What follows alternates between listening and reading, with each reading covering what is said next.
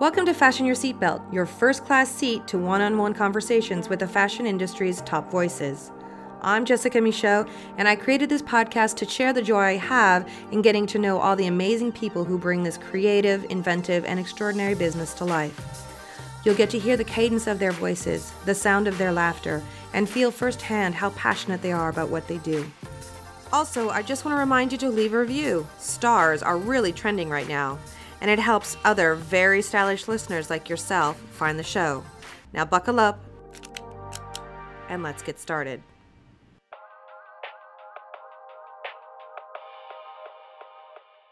Michelle Elie is a fashion aficionado who has elevated the concept of a collector to a dizzying new height.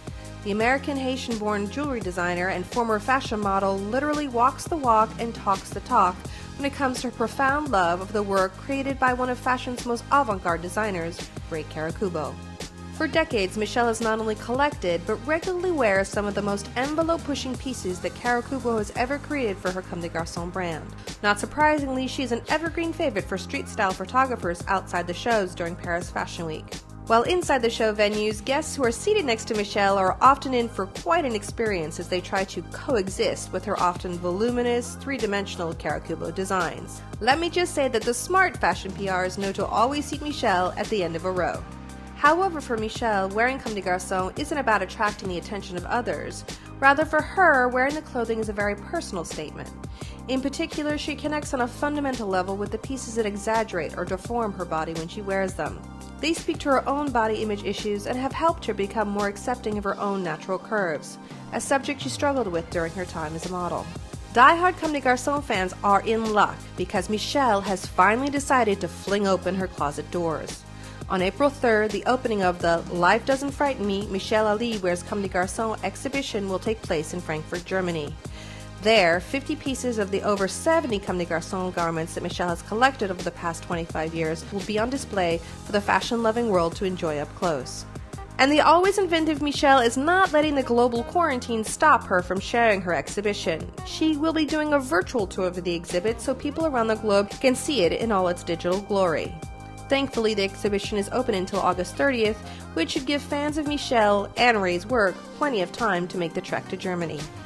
I had the pleasure of speaking with Michelle during the most recent Paris Fashion Week, and I was enchanted by her story and also blown away by her pure dedication to fashion and her passion for Comme des Garçons.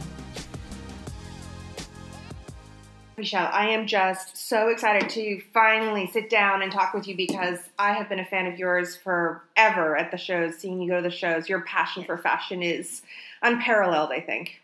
Yes. Um, well, Jessica, thank you so much. I'm super excited for this opportunity. Actually, very honored um, as well because I follow you over the years. Mm. And I didn't realize that you lived in Paris, though. I imagined that you lived all the time in the States. Well, I feel like I live on an airplane, but yeah, Paris, Paris based Which for sure. even more special. So I'm super excited. Well, um, let's go back to the beginning. Can you talk to me a little bit about what got you enthralled with fashion in the first place? I think it all started because uh, my mother was very fashionable. Mm. And um, I think we get some kind of seed planted very, very early on. I think we all started fashionable somehow because, you know, you get dressed, your parents dress you up for church and for communion ceremony, visiting family, and, and, and occasion. And then somehow when you start deciding for your own self, you know, either you take the route of fashion or you take the route not fashion. Mhm. And I think I've taken that route from the beginning on from my mom because she was very, very strict about, you know, every occasion has its dress and you always dress the part. Hmm. And if somebody gives you an invitation, you take it seriously and dress the part. So she was very, very strict that I would- didn't go to any occasion not dressing the part. For example, you know, if it was a dinner or communion or even for Christmas, so we all had a dress. Uh, my brother had a suit, and we all, and even for traveling, getting on the flight, she was very strict about, you know, that Really, even for on the flight? Yes, and I and I became the same with my kids. All right. So, what are the travel? There's there a particular outfit well, you have to wear yes, for travel? I do think uh, first impression is a lasting impression. Mm-hmm. So um, I think if you're going to go to, you can take your travel and your sweatshirt if you like to, but you never know. If you dress the part, you get upgraded very much quicker. Oh, really? Yes. All right. So, what's your tra- what's your go-to travel outfit then? I want to know so dressing the uh, part. I've worked many, many times, and trust me, um, I know it because it's an inside. My sister-in-law works for the airline. Um, you don't get upgraded randomly yeah. if they, you know, if you don't look the part of somebody who should be upgraded. Yes. Interesting. So interesting. it's, you know, kept secret, but it works. So, but then tell me, okay, so it's one thing to love fashion Yes. and be and grow up with a uh, with a mother who really understood, you know, dressing the part for the different occasions, etc. Was your mom always well dressed? Like Yes, even my mom was always well dressed. Uh, she loved shopping. She Mhm. loved jewelry. I do remember when we first came to America. You have to understand, I was born in Haiti, grew up in New York, came to America at the age of six or seven. And I do remember my mom going to Macy's and Bloomingdale's. This was the shopping streets that she would go. Mhm. And we would go every, let's say, for the um, New Year, you would have an outfit. Mhm. So you get you go shopping for the New Year for Christmas. You had your Christmas dress. You had your New Year's dress, Mhm. and then for school, la rentrée, you had your outfit as well. You had your shoes. So everything was really bought out for you. So she would have your looks for you for because I went to public school, and then she would have your clothes for you for you know the school Mhm. year. Christmas, New Year's, occasion, communion, and, and but there was always a dress. It was Mhm. always a dress. There was always a dress with the shoes. We wore ribbons in our hair. I Mm. remember going to school mortified because I was very young, so I would take off the ribbon. Uh-huh. As soon as mom was, yeah, as soon as you're away from mom's view, for sure. And sure. then my sister, my older sister, was also very much into fashion because she worked in retail. okay. And then I remember working as well in retail just to make extra money here Mhm. and there. And so, and I used to always steal my sister's clothes because she had better clothes than I did. and, um, you know, go around the corner, change it, go to high school. And then when I come back home, change back to my regular clothes and Mhm. try to do my hair the way my mother did my hair. Impossible to do it. But I think she figured out that I was, you know, changing my hair, changing my look when I go to school because I had to fit in. Yeah, no, I know. It, school. fashion is such that it's that first thing that kind of when it, you know you réparer, you you you kind of mark who you know is dressing how, and then maybe those are people that you could connect with on a different level because you're seeing how they dress. But I mean. Let's be honest. that You dress in a way unlike anyone else today. I mean, you wear a lot of amazing comme des garçons pieces, Yes. amazing Junya Watanabe, or um, whatever. Um, Maison Margiela maybe is a better answer. How did it move from what you learned growing up, dressing the part, dressing the occasion, to how you dress now, which is not dressing for the occasion, but really dressing almost for yourself. There's Yes. no, it, it, it really is. Every outfit you wear is a statement. Yes. It's not, it's not for fitting in. No, exactly. I didn't fit in in high school. Okay. That was very, very clear uh, because of the way I dressed. hmm You know, because I, I, I'd taken my sister's clothes and she had a, definitely a different wardrobe for the age that I was going to high school. Mhm. So I didn't really fit in. So I fit in with the boys because I had more boyfriends then. hmm Not boyfriend, but boyfriends. Were you like a tomboy then? Were you dressed Uh, more masculine? Yeah, no, I was actually dressed not tomboyish, but I was just dressing more grown up, I think, in Okay. a way. So I didn't really fit in. So I didn't really have a lot of girlfriends hmm in that sense. But I knew that was okay for me because I didn't really, it wasn't something I needed it in my Mhm. life at the time. And I didn't really need to fit in because I knew I didn't fit in, so I didn't need to fit in as well. Mhm. Because at home was a different story. So when I was in high school, that was a different story. When I got home, I would be the Haitian girl going home, very quiet, right? you know, well behaved. But outside of my house was like, you know, the lion's den. And so I knew that from very, very beginning. And then when I started to work in fashion, which was retail, I was now discovering clothes that I did not know before existed. hmm And then, so and then when I was also very interested in fashion because I was in, grew up in New York, then I would go down to Soho. There was Matsuri, which was amazing. There was also Romeo Gigli hmm on Fifth Avenue, which was amazing. And there was Yohji Yamamoto downtown Soho. That was where Soho didn't have now. They did had Yoji come, but then they had the galleries, and then there was Matsuri, and then there was also Romeo Gigli, and then there was um, Paul Smith. hmm So this was the area of the fashion I was start to discover. And then Come also came as well. hmm She had her shop in Wooster Street, which became Barney's hmm later on. It became Stephen Killian, Stephen Killian Barney's. Mhm. And so I really was searching anyway for a long, long time for something else alternative than I, what I'm normally Mhm. used to see. So I think dressing the part has already begun quite early. It's just that it exploded when I start to start buying my own clothes, which was like maybe 95, 92, 92 because I bought my first piece of designer piece. I remember I had a campaign, and then funny, I found this picture from Maybelline, and then um, I remember I got X amount of money, and then I, well, I went down straight to the com shop. I think I must have blown like ten grand But this was Wait, wait, wait, wait, wait, wait. Step back, step back, step back. So, you, tell me how you made this money. What, so, this was your first. My first uh, beauty campaign, I found the picture. I'll show it to you. And Yeah. it, was, it was a beauty campaign I did for Maybelline because I was modeling. Okay. So, um, so I went to fashion as well, modeling. Well, so yeah, so then you, so you were doing retail like your sister, Yes, and then and and then you and then you were discovered for modeling. Yes, I was discovered. I actually was not that discovered for modeling. Oh. I walked into a modeling agency. Why am I, I not did- surprised? Yes, I did a lot of testing Mm-hmm. because I wasn't the height. And then you have to remember the time I wanted to model it was the time of Naomi. And then you have Veronica Webb was coming for and Laya. Yep. Beverly Peele was coming in. So there was no space for another black girl. Yeah. We've got girl. one Yeah, exactly. They got one. But it's, it's not even about that. It's just that the market wasn't then Ready. Mm-hmm. now, ready like it is now. But I knew that I wanted to be in fashion and I wanted to really model. So I would do a lot of um, test shots. And then with all these test shots, I would create the clothes.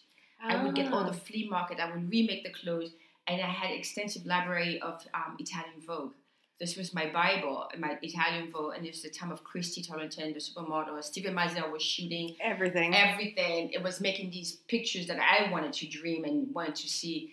And so I went to flea market on Salvation Army and bought these clothes and remade them and rebeat them and create these looks. And then I had, lucky enough, I met a great community of photographers who was willing to test with me hmm because I could do the picture that they had in their mind that they Explain explain what you mean by test for those who might Test, not so know. testing means that before uh, it's not like today. Um, when you wanted to be in with the model agency, they would say, "Okay, you have pictures?" So they Yeah. have open casting. Mm-hmm. So within the open casting, you would come with the book, and then you wait, and then they will look at your pictures, and then they will come. You know, you go to the next level. Yeah. Then- so Elite had open casting. I knew I wouldn't fit Elite model, but I went to an open casting on the agency called Boy Girl, which is a very strong agency at the time because it was boys and girls agency Mm-hmm. and they took models that were not the traditional model um, you know tall beautiful very luxurious not the elite model but very strong models and Yeah. they were quite successful Okay. they would be equivalent to next now Mhm. today you know but they were boy girl and it was in um, not in soho it was in hudson and they were really really strong agency and they have a very small group of models but they were really powerful Mm-hmm. and i got accepted with them Okay. so prior to going to boy girl so i had to do a lot of test pictures So was this a way of uh, you doing test pictures to create your book, or was this also a way when then you had friends who were photographers, but it was also a way for them to create their book by having we photos were of you, doing both of them together. both of them together, Yeah, right? Because they were starting up. Yeah. And, and they're now big photographers. Yeah. You know, they are all now getting the recognition that they need to do, and we go way, way back because they were also starting. Mm-hmm. So we did, st- and also with makeup artists, we were all testing. So I was the model, they was the makeup artist, hair, makeup, photographer. Yeah. And then stylist. Mhm. if we're lucky to get a stylist. But know. otherwise, it was you It creating was the Me creating the looks Mhm. and makers, and I did extensive Yeah. research and creating looks and makeup and hair, Mhm. night and day in front of the mirror, practicing, Wow. practicing my pose, practicing my look, and practicing the angle because you know you had to give certain angle. Because then modeling was a different uh, way of modeling as well. It was not that natural.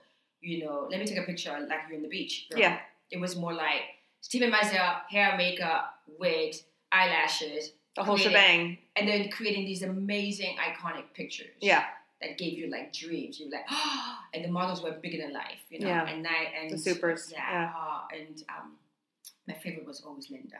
Yeah, me too, Oh, Linda. She transformed Me too. beyond. She was a boy. She was a girl. She was a woman. She wasn't a woman. She was red hair. She was. I know, changing your hair all the like, time. I know.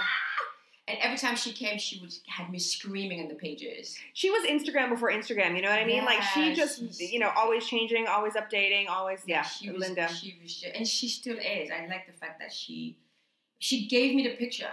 You know, she gave me what I was looking for. She Mm. like, and I think photographers like Steven Meisel and Steven Klein at the time, Steven Klein as well. Still, Steven Klein is amazing. Yeah. Then you had Avedon pictures. Yes. Oh my God, Scavullo. yeah, Scavullo stuff. And was it. Tian from L? Mm-hmm.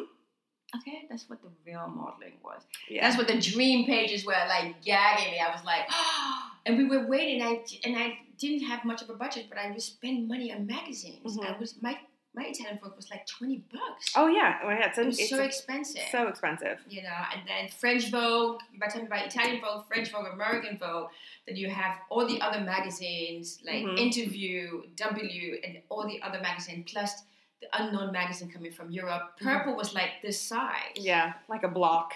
Yes, Yeah. and I was buying that too. You know, so Because that was all pre Google and all of that, where everything was at your fingertips. You really had to do the research. You really had to be dedicated in that way. And so you said then your first big gig was with a Maybelline shoot, and that you. yeah, so I did. Uh, well, I worked quite well, Mhm. and I did a lot of photography for editorial, but editorial did not pay. No, editorial does not pay. So it was $150 for the day. I don't know if they changed the rate, but I think that's Probably probably still the same rate today. the same rate, yes. And so your money made strictly from catalog Mhm. and from campaigns. And I was lucky enough to do both, actually. Okay. I was because I was very photogenic, and and I was always very happy in the picture. And the American market, they like happy girls, Mhm. you know, smiling, which I still do. I like to smile. And Maybelline was, and I had clients as well. You know, I had my clients that always booked me extensively. Um, there's a great department store um, in Chicago. That to remember name. They've always booked me extensively Mhm. um, and but they they knew that I did editorial, but they also wanted the the beautiful commercial side. Mhm. So here was I doing the major editorial book, and then of course I had to um, do the very beautiful white shirt, laughing, smiling. I could catalog stuff. Yeah, Yeah, but I could do both, and that Mhm. was really really great. you're versatile. So then I got the Maybelline, hmm and I did that job. It was amazing. I remember it was a, quite a bit of money for me at the time. And then once I got my paycheck, I went to come. So why come Comme des Tell me Because more. I Why was- is it Comme des Garçons? Yeah. Because I was always looking at the shop, um, Mhm. going in there, looking around, and being fascinated. And I was like, oh my God, when I have money, I'm going to buy me a piece. Mhm. And But what is um, it about Comme? What? Tell me. Because it was intriguing. It was something that I didn't see before. I loved the aesthetic of the shop in Mm. New York at the time. Okay. So it was pretty minimal. You know, um, there was no clothes in the window, so you would have to walk in to see the clothes on the rack. And I don't even think they even had mannequins. They didn't Hmm. have mannequins in the window. So you would come in, and then you have of sort of furniture and the distribution, the way it was done. So it was a pure architecture. So architecture language was already reading to me directly Mhm. as well because I was very curious as well. And besides fashion, I was like using um, design, architecture, and music. And there was no music at the shop. You would walk Hmm. in; it was quite quiet. Mhm. And the salesperson, they always were also very well dressed, you know, because of course they wore the looks from the shop. So they had a certain aesthetic Mhm. that I liked very, very much. And I would walk in there a couple of times and you know, of course, you've got the price tag. Then you're like, oh my god, okay, okay, I can afford this right now. But, you know, uh, I'll do a payment like- plan. Yeah. Exactly. And that was really in yeah, in nineties. Mhm. And again, like you said, there is no payment plan. Yeah, yeah, you yeah. have to pay it exactly directly. And then you know, I didn't have a credit card at the time, so I couldn't like, like just say, "Here's my credit card, take it," and then worry about the payment later. Yeah. you know. So you really had to come up with the cash and to pay for the piece that the single piece that you could actually. And so, what was that? What was that first single piece? You're like, okay, I am going to. You Yes, so it was from 19, I think if I date back very, quickly, 1992. It was an all white piece, and I still have it. Mm, And um, it would be in my exhibition. So Yeah, we wanna talk men's about that, suit- yeah. It's a men's suit, mhm. and then she put a dress over the men's suit. So if we look back, Yeah. she was already dressing men with women Yeah. clothes way back. So she put the suit, very nice tailored white cotton Mm-hmm. suit, which was destroyed by my cleaner in Cologne. Um, that's another story. Yeah. And then there was a dress over it, and that's really really beautiful. So I have that piece. Oh my Um, goodness. then my second piece was um, the body made dress, dress made body hmm um, piece that I got from Com. And then it became more and more and more. But I always looked every season what I could afford to buy. Is Um, is come the? Would you say of everything that you own, that's your your biggest purchase? Is the most you have is from Comme des It's Garçons? mostly from Comme des Garçons, yes. And have you hung out with Rei? I mean, are you No, no, no, no. Um, actually, I was very lucky to just meet her last um, season. really? Oh my God! So meeting your idol. I mean, what was that like? It was very short, hmm and it was backstage at the last show when Adrian said, "Would you like to meet Rei?" And I was like, Don't ask me twice. Me? Me? Really? Really? She goes, Yes, it would be nice if you meet her. And I was like, Oh my god, opportunity for a lifetime. So mind you, I'm wearing a dress. I cannot use my hand. I was about to ask you what you were wearing when you met her. It was one of the come together where you're Yes. you're in yeah. The mhm. white cloud. I call it, you know, my white cloud dress. I call it my mozzarella dress, my Mhm. cheese dress, my ever dress. It's the dress I could not use my hand because there is no hand. No, there's no hand. But then, lucky enough, in Japanese uh, traditional culture, you don't shake hands. No, thank goodness you Yes. you kneel. You you bow. But there was a very nice moment um, at that moment because he was I Rei was introducing me to um, to come and he says, "Hi, this, uh, Rei. This is Michelle Elie. Michelle Elie. This is Rei." And then I see she made a movement Mm-hmm. that looked like it could be a handshake, but then I made a movement as well, and I was like, "No, no, no, this doesn't happen." And then we both look at each other. Because then I said I cannot use my hand. We both looked at it and had a smile, Yeah. a small laugh, and because she realized, oh, maybe I create the dress. You cannot use your hand. It's a perfect Rei Yes. dress for meeting Rei. She was like, I can, you cannot use your hand. So that was very, but it was a really magical moment because, you know, all the years I've gone to Fashion Week and I've always dreamed, oh, what it's like to go backstage and Mhm. to see the whole, actually to see the making of, getting dressed, the Mhm. makeup, the hair. That I've dreamed about it, and Mhm. then um, here was like the fun moment to see it last minute, and of course all the big fish in the sea of fashion was there. Yep. And so I waited for my turn. Of course, my dress was so massive that I didn't want to be rude. Yeah. So I waited till everyone left, and then I went to meet her. But it was really just like a few seconds. Mhm. But it was a few seconds that that I laughed, she laughed, and that was perfect because it came what it's supposed to do. The dress did what it's supposed to do, Mhm. and there's nothing you can't really say except yeah. And I said to her, you know, beautiful collection, but I think you already know that. So Mhm. She what- must have what- loved that. wh- Why do you think I'm going to say, oh, an amazing collection, Rei? It's like, Yeah. she doesn't even want to hear it. She rather would want to hear it's a horrible collection. I'm not gonna. I don't like that one. Then she would be like, oh, maybe this is interesting. You know I Yeah. mean? So I knew that she doesn't like praises. So Mhm. I, I just said, you already knows. So Mhm. there's nothing else to say. Mm. You know, nice meeting you. Nicely done. Nicely done. You know. Well, talking about meeting you, you make an entrance when you, especially with all the outfits that you wear. You know, when you come to couture, you come to the shows. Talk to me. How do people react to you? Because okay, first of all, I know that that sometimes people must see when they see that they're sitting next to you, like, oh God, I'm not going to be able to even sit down. Yes. But I mean, what's it like also on the street? Because you're walking. Yes. You know, like so. The other day you were wearing one of the uh, Kawakubo's bulbous, know, the side, kind of your so whole body, and with a with a with a dinosaur backpack. Oh, that was so beautiful. That was so poetic. So mind you, this look, I bought it already down last season to wear it. Yeah. And I didn't wear it. And I bought it this season as well, and I was not gonna wear it because I had a different outfit I wanted to wear. And then I woke up and I decided I was gonna wear it because I think every dress has its moment. Mhm. So I tend to buy it and not wear it because it's the season and it's quite cliche. It's quite boring. Yeah, I hate wearing yeah the designer to the designer show Yeah, or whatever. exactly. But then I, I thought, okay, it's couture, Mm-hmm. right? So I have to have a little effort Mm-hmm. besides my regular ready to wear clothes. Yeah. and what better way to start the couture than to start with Rei? Yeah. You know, and uh, and that piece. And what was amazing about that piece, I bought it because it had a lot of issues for me that I was also challenging uh, my so? entire life. You know, because you know, I, like I said, I was modeling, Mm-hmm. so I wasn't tall enough. Mm-hmm. And I also was very rounded, so I have a little bit of bum and I have hips Mm-hmm. uh, because of my nature. And so this was something I fought all my life to reduce. So Huh. that piece for me is very special. Yeah, because it's so exaggerated. It's so that- exaggerated. So it's for me coming in peace with my body, Mm-hmm. coming in peace with my hips and my bum and all the areas. And then when I became to have kids, yes, those parts were even more ex- exaggerated. Yeah. So the deformation pieces are really very close to me because it's something that I'm completely related to because I feel like in the fashion world or where I, the world we you know work with, it's completely um, occupied by you know slim beauty, Size zero. size zero, Yeah. thinness. What happened to the people who are not that size? Yeah. And what happened to the women who are plus size or the woman who has the stomach, who has the bulges? Mm-hmm. do we discard them as well? Mhm. Um, do we don't look at them? Do we Mhm. say, oh, you know, or deformation? Do we Mhm. put them in the corner and says, ah, I don't see it, so it, it's not Doesn't present. exist. It Yeah. doesn't exist. So all these pieces are quite present for me because they are giving me they're giving me a piece Mhm. of something I've been fighting for such a long time.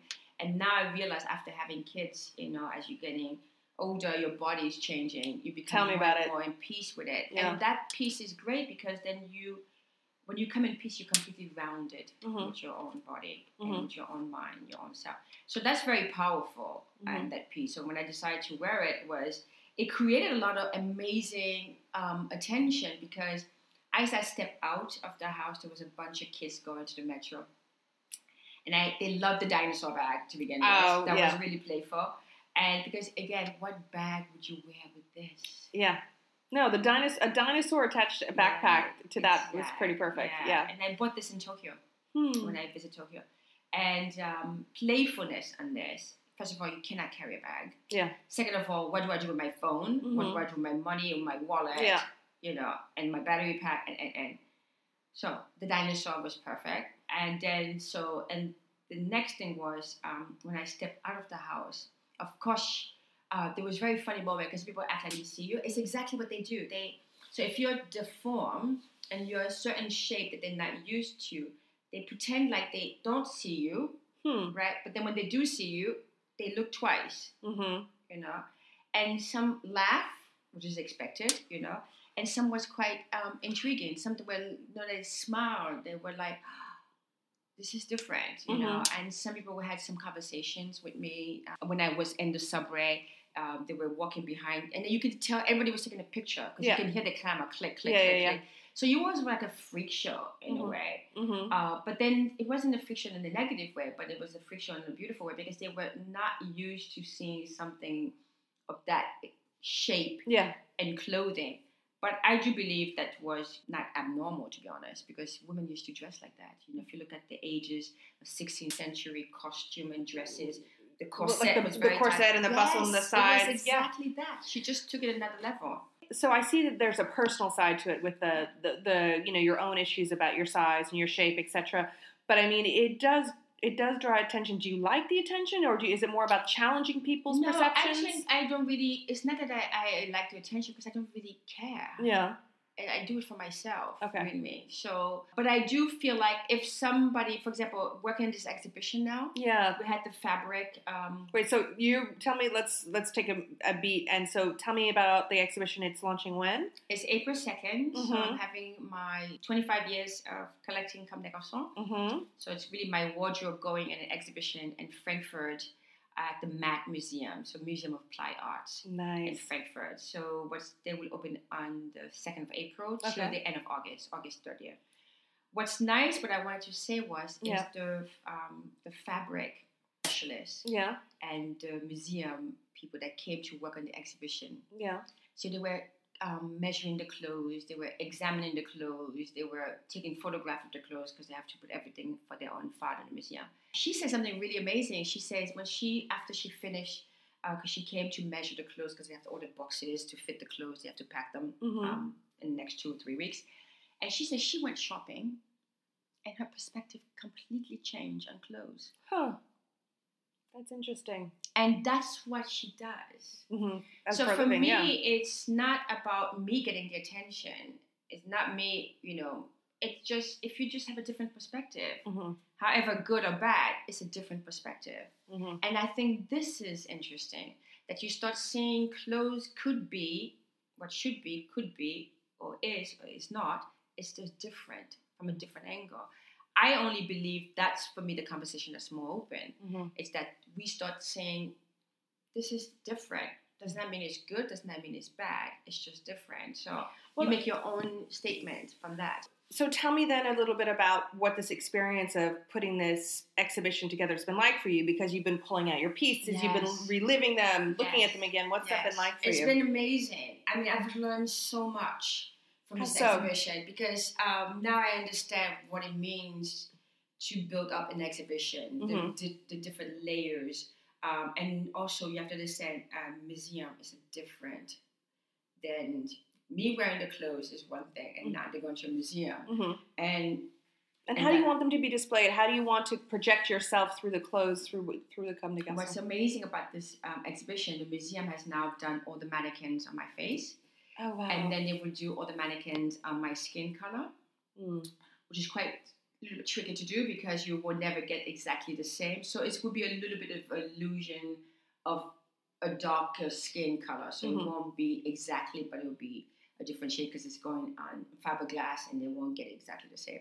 So what's amazing about this exhibition is that I've learned over the course of now six months or seven months what it means to now take a collection of piece of clothing that I enjoy wearing it every day Yeah. and now take it to an exhibition and then doing a profile for it for an exhibition. But there's a lot of layers of that. Oh my God, it's not even it's not the same thing as fashion because it's a complete different, you know, institution. So Mhm. you have, you know, you buy the clothes, you wear it, it hangs in your closet. Yeah. You know, you look at it, you close it. But now with the museum, the clothes are being preserved. Mm-hmm. They're being cleaned properly, stored properly. Mhm. You cannot have any light whatsoever because the light would destroy the clothes. Even the lighting in the museum cannot be too bright. They have to Mhm. have a certain special light to protect the clothes, um, certain temperature as Mhm. well.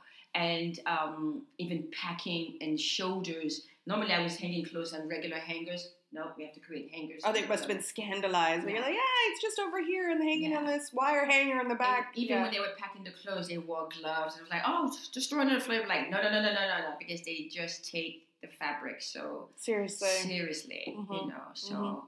but for me, the experience has been so tremendous because I never imagined this would go for me a passion and a commitment Mhm. to this incredible opportunity of a lifetime. Did they come reach you and ask you to do it, or did Yes, you so- reach out to them? And what made you decide to say yes? So what happened was um, a very funny story.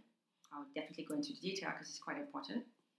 Um, when Rei got her exhibition uh, when at her at the Met 2017, uh, I wanted badly to go. So Understandable. understandable. So again, we must be very very clear. They do not give me any clothes. Mm-hmm. I do not get special treatment. Mhm. I do not get invitations. I do not get like they don't dress me, no nothing. So Mhm. this is very very clear. So for me to get an invite, I didn't expect one either, Mm-hmm. right? Right. Just because I'm a Rei fan and I'm seeing wearing des Garçons. So in the press, everyone already thought I would be going automatically. Yeah, because everyone associates you to such an extent with the with but I'm com. not associated at all in Yeah. the sense like I'm not a brand ambassador for them Yeah. whatsoever. So that's clear. And so I didn't expect as well an invitation, but I asked for one. Okay. Yes, but I asked it late, Mm. a month before. So late. Yes, because I took me the guts to ask for it Mm-hmm. Because I didn't get Why? it. Why? Because You seem like such a self-assured woman who really knows what she wants in the world. Why would you? And you have a relationship with the house. Why would you? no, because I think there's some things you don't step too much Okay. over the boundaries. Okay. You know, like for example, I don't want them to do me a favor. Mm-hmm. And also, I don't want them to put in a position to say no, Mm-hmm. and then me to getting a no, and then It becomes you. a thing. yeah, because it's just, Yeah. it, it should be obvious. okay. You know what I mean? Yeah, yeah, yeah, yeah. And if I if I didn't get it by the month before the exhibition, that means we were not going to get one. Yeah. So then I asked for one, Mm-hmm. and then um, then it was said that you know Anna Wintour decides on the um, and who everyone attends. Mhm. who attends. They would send my request to uh, Vogue. Mm-hmm. but they think it's a bit late. Their table is already complete, you know. But I could come to the party. Mm-hmm. This was from the message from the PR, and I Mhm. says I don't come to New York for a party. Sorry, Mm-hmm. so I did not go. Ay, ay, Yeah, but it's okay. Mm-hmm. And uh, then again, these things don't affect me because I really believe that it should have been the right. It has to be the right uh, situation, like in the right energy field. Like Mhm. if I get an invitation, I'll gladly go. Yeah. And if I wanted to go without the invitation, I would do that. But I didn't feel at that moment Mhm. uh, confident to just go and show up. And I didn't want to. I also didn't want to perform, Mm-hmm. you know, and ex- and be expected to. So the dress that I met Rei in, Mm-hmm. it was the dress I was going to wear To the Met. to the Met. Okay. So when I didn't get the invitation, Mm-hmm. And I decided to wear this dress randomly, Mm-hmm. so I met her in the dress I decided I was going to meet her anyway. It was So- meant to be. So it was really beautiful. So, and then that was even more personal for Mhm. me Yeah. because I had a proper introduction. Yeah. And however As it short it was, it was more intimate Mm-hmm. than if it was at the Met. Yeah. you know, because the Met is this whole thing, and then, then you know, And then, so from the Met and that situation to your own presentation of your own collection, how did that come about? So I started um, um, after the Met happened in 2017, and I realized seeing the Met that I had quite a bit of a collection in my in my closet. Yeah, you're like, what am I going to wear to the Met? So- Yeah. so I decided I would put an exhibition Okay. in. Cologne, during Art Cologne, Mm-hmm. but I would do it only for the people in the area of Germany, if they could come, that didn't have the opportunity I had, going to the shows, getting the clothes, buying the clothes, wearing the clothes, or even seeing the clothes Mhm. in person on the runway. And then there are a few fashion schools in Northwestern Far, which is the, the northern part of Germany. Mm-hmm. And I called them up. I sent them an email. I says, I'm having this presentation. I would like for you to school to come with your students. Maybe they would like to see the clothes. They can try it. They can touch it. They can see it. They can take it off the mannequin. And I did that. And it was by personal, by appointment only. Mm-hmm. And I did it for one month. Mm-hmm. And they came and I gave a talk. And then they got to see the clothes. They could open the clothes. They can see it. They can try it. Um, they can touch it because they were students of fashion, and I felt like they needed to see if they did not see the Met. Because I didn't see the Met as well because Mm. by the time it went May to September, it was like if I didn't make it to New York before July, I was on vacation. I would Yeah. come down, then it would be gone. Yeah. So then I decided that if they didn't have a chance to see it, then they could see at least some of it Mm-hmm. in Cologne, and they came and they saw the collection, and then I documented. It was until that point that I realized I had a collection. So I photographed it because my husband was like, "Okay, we need to call the insurance company." did your husband not realize after all these years that He you did had? not. No, he did not realize because he knew I was wearing the clothes, but he didn't see them all together. Ah. Because when the night before we set up the show, we ordered 25 mannequins. Mm-hmm. We realized we needed at least 25 more. Wow. So I ordered the next uh, wave of mannequin, and I didn't see the clothes on the mannequin prior to the opening Mm-hmm. because I was busy fixing something else because it was art cologne and my house was being uh, rented out for art cologne Mm-hmm. uh, for a gallery. So I was busy getting that done. Yeah. And my friend Andy Sabat, uh, who worked as well at Dover, did the installation for me. Mhm. And he came in, and then at two or three o'clock in the morning, the night before, he says, I went up because it was a two floor the gallery, and I was like, oh. The first thing I said, like, my husband cannot come in here. he cannot come in here, and I had to find a way. Just like, oh, he cannot come in here. He cannot come in here. And then during the opening, I'm like, I said to my husband, "Oh, you've seen the clothes. You don't need to go. Don't bother. Don't. Ah, you have seen it, baby. Don't go. Don't go. Don't go. You don't need to go." And then when he did see, he was like, "We need to call the insurance." what does he think about the way you dress? Um, he's actually really, really, really amazing mm, because you know prior to going to fashion week the first couple of seasons he was getting always you know um, texts and messages like have you seen your wife you know have you seen your wife he goes yeah i've seen her you know and uh, funny enough you know he did a very funny i have to show it to you uh, I will send it to you. He did a very funny play because I had my fundraising dinner hmm uh, last um, last Thursday, no, last Friday fundraising dinner for for the exhibition. for the exhibition. So Uh-huh. the exhibition is called Life Doesn't Frighten Me and Perfect. Michelle Lady West there also. And then my husband, by three o'clock in the morning, we went back to the hotel. We're having a, a, a- a champagne with my cousin and my family. And then he did a funny video. He put on my hat. He says, "My wife does not frighten me." Good for him. I like funny, him already. right? Which is.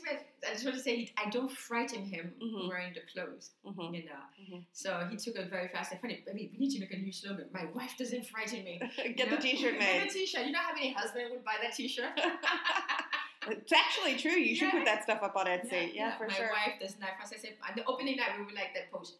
My wife does not frighten me. That's perfect. So- Absolutely No, have but to do he's that. really amazing. He's really, really amazing. I mean, he's an artist himself, hmm so he's into fashion design, architecture, and art. So what's amazing about it is that he does it. Sometime when he's a little bit unsure, you'll be like, "Oh, baby." That's when I know he's unsure. You know, Mhm. but I don't really care. You know. Right, You're anyway, sure. yeah. You're sure. That's all that matters. Well, let, let me ask you this then. I mean, it's a, a question I've been asking a couple of different people recently. Do you think that fashion is art? Um, no, I think fashion is fashion, but it can cross over. Explain. So uh, I think fashion takes a lot of inspiration from art Mm-hmm. in itself. So, but there's a two different medium. So art is art, and art is a lifetime work of an artist working into and uh, you know finding their path and their ways. Uh, fashion is um, every six months. Mm-hmm. So it comes in, it goes in, it goes out. You know, certain fashion can have some art influence, but um, but I do believe in the art part. You mean maybe the craftsmanship. Mm-hmm. You know, the the the, the artisan. Yeah, the artisan. Yeah, art- that's art. yeah. You know, but I wouldn't say fashion is art. I do have, I do understand fashion has an influence. Mhm. Uh, art has an influence on fashion, or Yeah. fashion has influence on art. Um, but I would separate them. you Okay. know, definitely. Yeah, I don't know. It's so interesting because I, when I when I first uh, had that question posed to me, I was like, of course, fashion is art for me. I, I'm thinking of couture and I'm thinking of how it inspires and all of that. But there is that commercial side to it, the the, Yeah, the regeneration every six months. Yeah, but and, also um, the art market has a very big commercial side. I mean, all these art fairs. yeah, very true. honestly, Uh, do we really need them? It's almost like Fashion Week. You know what I call it? Art Week. Yeah. Seriously. you know? And so you talked about your husband and how you know he you're not a, he's not afraid of you and what you wear. What about your kids? How My kids have been extremely, extremely amazing and extremely wonderful. Uh, my older son definitely, he's definitely, you know, along with me because he's also experimenting a lot, dressing all the time. I sometimes I look at him, my husband says, "Oh, we both created him." You know, it's always like the hair is changing, the looks is changing. Oh, it's like, oh god. But at least we say youth, youth. He has to discover. He has to discover. yeah.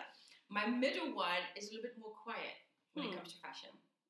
Um, he likes everything simple, Mhm. black, uncomplicated, you know, comfortable. He's almost like a Steve Jobs, almost like he Wow. just like sneakers, comfortable, black. He only likes black and very simple shape, comfortable, but Mhm. good quality. He doesn't like anything fast fashion, which is very strange for his age. Mhm. He doesn't like to buy it. And and my little one is really experimental because he's always interested in what I'm wearing. He's like, "Can I try that? Can I wear this, Mama? Mm. You know, uh, let me try that jacket. Let me try the hat. You know." Wait, wait, So- wait, wait, wait. Three boys? I have three boys. I have three daughters. Yeah, oh my god, three boys. Yes, but they Oh. all have a different. They understand it. They see it. They appreciate it. You know, I'm very strict with them when Mhm. it comes to um, if they're buying a brand that I think they shouldn't be buying because of the the aesthetic, how they make it, Mhm. or how they invest their money. Mm-hmm. Um, I'm very tough on that with Mhm. them. In one way, um, sometimes they don't like it so much, but I think it's important that they understand that certain things we shouldn't invest in because how it's made Yeah, fast fashion, fast for fashion, example. Yeah. Exactly. They're quite good actually, and I think you shape from the early on. So I think they're getting an early shaping. Um, yeah, of, it's better to spend more money and yeah. have one great, you know, coat or one great that will last you years, you know. Exactly. But then tell me this, I mean, a lot of your pieces are such statement pieces. I mean, how do you rotate that in? Like you have the the, the dress where you don't have any places for your armholes or whatever. It's that that when you talk about consumption, I mean, you you wear them often? Do you do you rotate them? How do how do they live? Some of them I haven't worn them Mm-hmm. because I really believe every dress has its moment. Yeah. You know, and time. So I would buy it because I'm in awe and love with the dress, and then then I would have to certain dress I have to prepare myself to wear it. Really? Yes, because um, I would not be able to use my arms. I would Right. not be able to sit. Um, I would not be able to fit into the taxi or in the car. I have to be very careful where I'm going. And I also have to think about the person next to me. Yeah, I've seen you be moved from different when you go to shows. They like, they, are they moving? I would think by this point they would know to put you at the end of an aisle, at the end of a row. That was actually really brilliant, to be honest. Yeah. Because um, when she did show me my seat, and I said to her, no, no, no, I don't think I can fit there. Yeah. Because I actually like standing. Hmm. I actually like standing because I can fit everywhere Mhm. and I can see the clothes, but Yeah. I like to stand next to the photographers. hmm because then I can see really the clothes. Yeah, that's what I like to do too. Yeah. Exactly. So if I'm standing where it's a swamp of phones in front of me, I cannot Yeah, see no. the clothes. So uh, when I'm wearing this type of clothes, I don't mind um, um, standing. Yeah. But in couture, there's no standing, Nope. so I have to sit. So when they put me in the seat that they did put me, which is a really great seat, but Yeah. they didn't realize I was going to come with like a, s- a dress that I, I don't know why they wouldn't have realized that, but okay. And then I was moved, and then they were really generous enough to move me to a corner. Yeah. So I could only occupy the seat next to me. Yeah. And then, but the girl who sat next to me, she was also very generous and very kind. And she was like, "No, I don't mind. You actually look stunning." And then, so my hips was falling on the other side. Yeah, she was. Yeah, so she had one, One your hip. bulbous hip on top of her legs, and the other one out in yeah, out into and that the- was really brilliant. And uh, what was amazing about that seat, I'll tell you why. Because you know my show is coming, and I have no one I've known about it except you. I've told, Yeah. and maybe one other person. Yeah. And then Vanessa Friedman is sitting in front of me. So I ran, I got up and I went to her and I said, by the way, Vanessa, because Melina Josephine is leaving um, T Magazine. yeah. And Melina was the one that did an article in New York Times, and she knows I'm doing, I'm collecting also Comme Des Garçons. Mhm. So I wanted to write her an email Mhm. prior to leaving, and then I realized on Friday on her Instagram, she says, It's my last day at the New York Times. Ah. So I'm like, Okay, that doesn't work anymore. I would not know. Yeah. because now she has a baby, and then I'm sure she's taking some time off. And um, so I just got up and I went to Vanessa Friedman and says, I'm having my show. And then says, I don't have any contact to Molina anymore Mhm. because she's leaving. She goes, yes. And she, I said, I would like to send you a PDF file of my exhibition.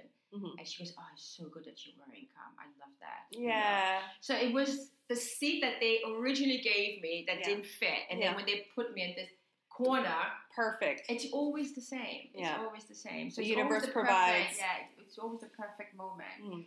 So, and that was really funny because when I wore that dress, um, or the dress with the sculpture, somebody said it was a skirt. Mhm. Actually, Rick Owens says, "Oh, you- it's a skirt," and I was Mhm. like, I didn't realize it was a skirt. And um, You're wearing it and you didn't realize it was a skirt. No, because I realized it's a sculpture. The Yeah. whole time I say I'm wearing a sculpture because it's shaped like a sculpture. Yeah.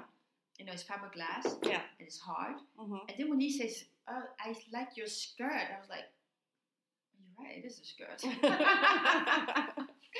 So everyone had a Perception is different- everything. Yeah. So everyone had a different perspective on that. Now the clothes are amazing in the sense that I do have this extensive closet of the cum, Mhm. um, but sometimes they go in, sometimes they go out. Like Mhm. for example, I love the Blue Witch collection, Mhm. you know, but I have to prepare myself. Where am I gonna go? How am I gonna sit? How You got to think about what your day is going to be exactly. Mhm. You know, and it's quite heavy some of them as well. Mm-hmm. So I have to. It has to be a short period of time. Mhm. Like I'm not eight hours in one outfit. Yeah. It's also it's also exhausting. Mhm. So yeah, the closet takes a lot of planning, energy, commitment, passion, um, devotion to just buying the clothes. You know, So, so then, but wh- then I guess this, and I'm going to ask you my five generic fashion questions. But so, why are you so devoted to Comme? because it gives me what I'm searching for. You Mhm. know, inspiration, different. There is for me. It's like it's always something, but something that fascinates me. You Mhm. know, she somehow through her clothing she speaks the language that I want to dress myself. Mhm. You know, I've also been always been very fascinated by eccentric women Mm-hmm. because I think that in itself is it's just an act of choosing to be that for your rest of your life. Mm-hmm. You know, to choose that this is where I want to be. Mhm. You know, um, for the rest of my life. I find these women quite fascinating. Yeah. You know, sort of this. You take a role. And you keep it for the rest of your life. I think this And is do you think? And do you think when the when you wear the clothing that it really draws the right people to you? You know, like there are going to be people who see you and are going to do you know go to cross the street to make sure that they don't cross your path because Yes. they're like this person. But then at the same token, when you're wearing one of these extraordinary Comme outfits, when people do come up to you, those are the, also the kind of people you want to Yes, connect with. Yes, I think it it generates the same energy. hmm You It know, draws in the people that you want to be it. connected to. You know, for example, I wore a black hood hmm and I just went out to dinner, and this was the black hood made from the uh, Red and Bloses collection, which Mhm. is a red coat that looked like an orange peel, and Mm-hmm. it had a black hood. I did not wear the hood with that dress when I Mhm. wore it because the world was too focused on the really negative energy. hmm So I didn't want to wear it because the hood represents a lot of like darkness. Yes, it does. Right. Yeah. So I wore with a different hat. hmm Two nights ago, I decided to wear the hood By itself. by itself, Mhm. just a black cape from Yeah. Versace. Went out to dinner. It was a really freaking, really weird moment for me How so? because everyone looked at me. I was like a dark person because the hood it was really because they couldn't see me. Yeah. They just saw the hood and Yeah, the profile. It was very handmade, it Handmaid's was Tale-y. Yeah. very dark, you Mhm. know. So I do understand that the energy of every clothes draws the, the energy is supposed to draw and, Mhm. ge- and generate different energy. Mhm. So I wore this hood and I was like, wow. And then even the taxi driver when he took me, he was like, what is that Mhm. And I was like, oh, it's a hood, Mhm. you know. And then I had my um, dinosaur bag Yeah. as well. He says, I thought I was a dog. he was already afraid. The hood and the dog. I was like, oh my God, relax. but it's funny because it generates an, a, a- an energy. Yeah. It's an energy around these clothes. It's Yeah. an energy of everything we do. Mhm. Um, so you you say your energy. Yeah, you put it out Right, you, there. put it, you put it out there by these clothes. All right, let me ask you my five generic fashion questions to wrap this up. Okay, so what is this is going to be hard for you, I think. Yes. What is your favorite piece of clothing that you own, the one that you cherish above all others? My skin. Oh, that's such a good answer. That's probably the best answer I've gotten so far. That is brilliant. Okay, what is um, you know because couture and fashion is Yes. expensive and most people can't afford even some of their ready-to-wear designer stuff. But if you were to recommend to women or to men, if there's one piece garment that you think that they should really invest money in, what would that be? a Valentino couture cape. Hmm, I like the way you think. Okay, um, what? Who? Well, I think I also know the answer to this. Um, which? Who is your favorite designer, living or dead? Right now is Rei. Mm-hmm. I do like Galliano. Very, very much. Um, I did like uh, Karl Lagerfeld Yeah. for Chanel Mm-hmm. very, very much. I do like Nicolas Ghesquière when he was at uh, Balenciaga. Mhm. Very, very much. Um, I have a lot of favorites. I do like, of course, you know, I love Rei, so Yeah. um, we don't need to mention her. And so I definitely think, like I say, um, um, Pierpaolo, Mhm. for Valentino, Yeah. divine happiness. You Yeah. because he, he celebrates women. He does. You know, he I agree. celebrates women. And so I like these type of designers. The ones that celebrate women. Yes. Okay. What trend will you never follow? Hot shorts. and high heels. Oh yeah. I, I feel you. Yeah. um, and then my last question to you is, what do you love most about fashion? it changes all the time. Mm. That it changes from season to seasons. But what's amazing that remains is the craftsmanship Mhm. and the creativity and the talent. Thank you so much. This Thank was such a delight. Thank you. I've learned so much. Been a pleasure. Thank you, thank you for this podcast. This is Ah. amazing. I love that. I'm going to come and see your exhibition. I can't wait. It's going to Yes, be that'd be fabulous. great. You'll be really, and I'll give you a tour. Oh, I would love yeah, that. yeah, yeah. I would love to. Okay, Yeah. perfect. Super. Don't want to miss an episode of Fashion Your Seatbelt? No problem. Just go to iTunes or wherever you download your podcasts and click on the subscribe button. Then every new episode will drop into your feed automatically. No fuss, no muss. Believe me, I know. I'm Jessica Michault.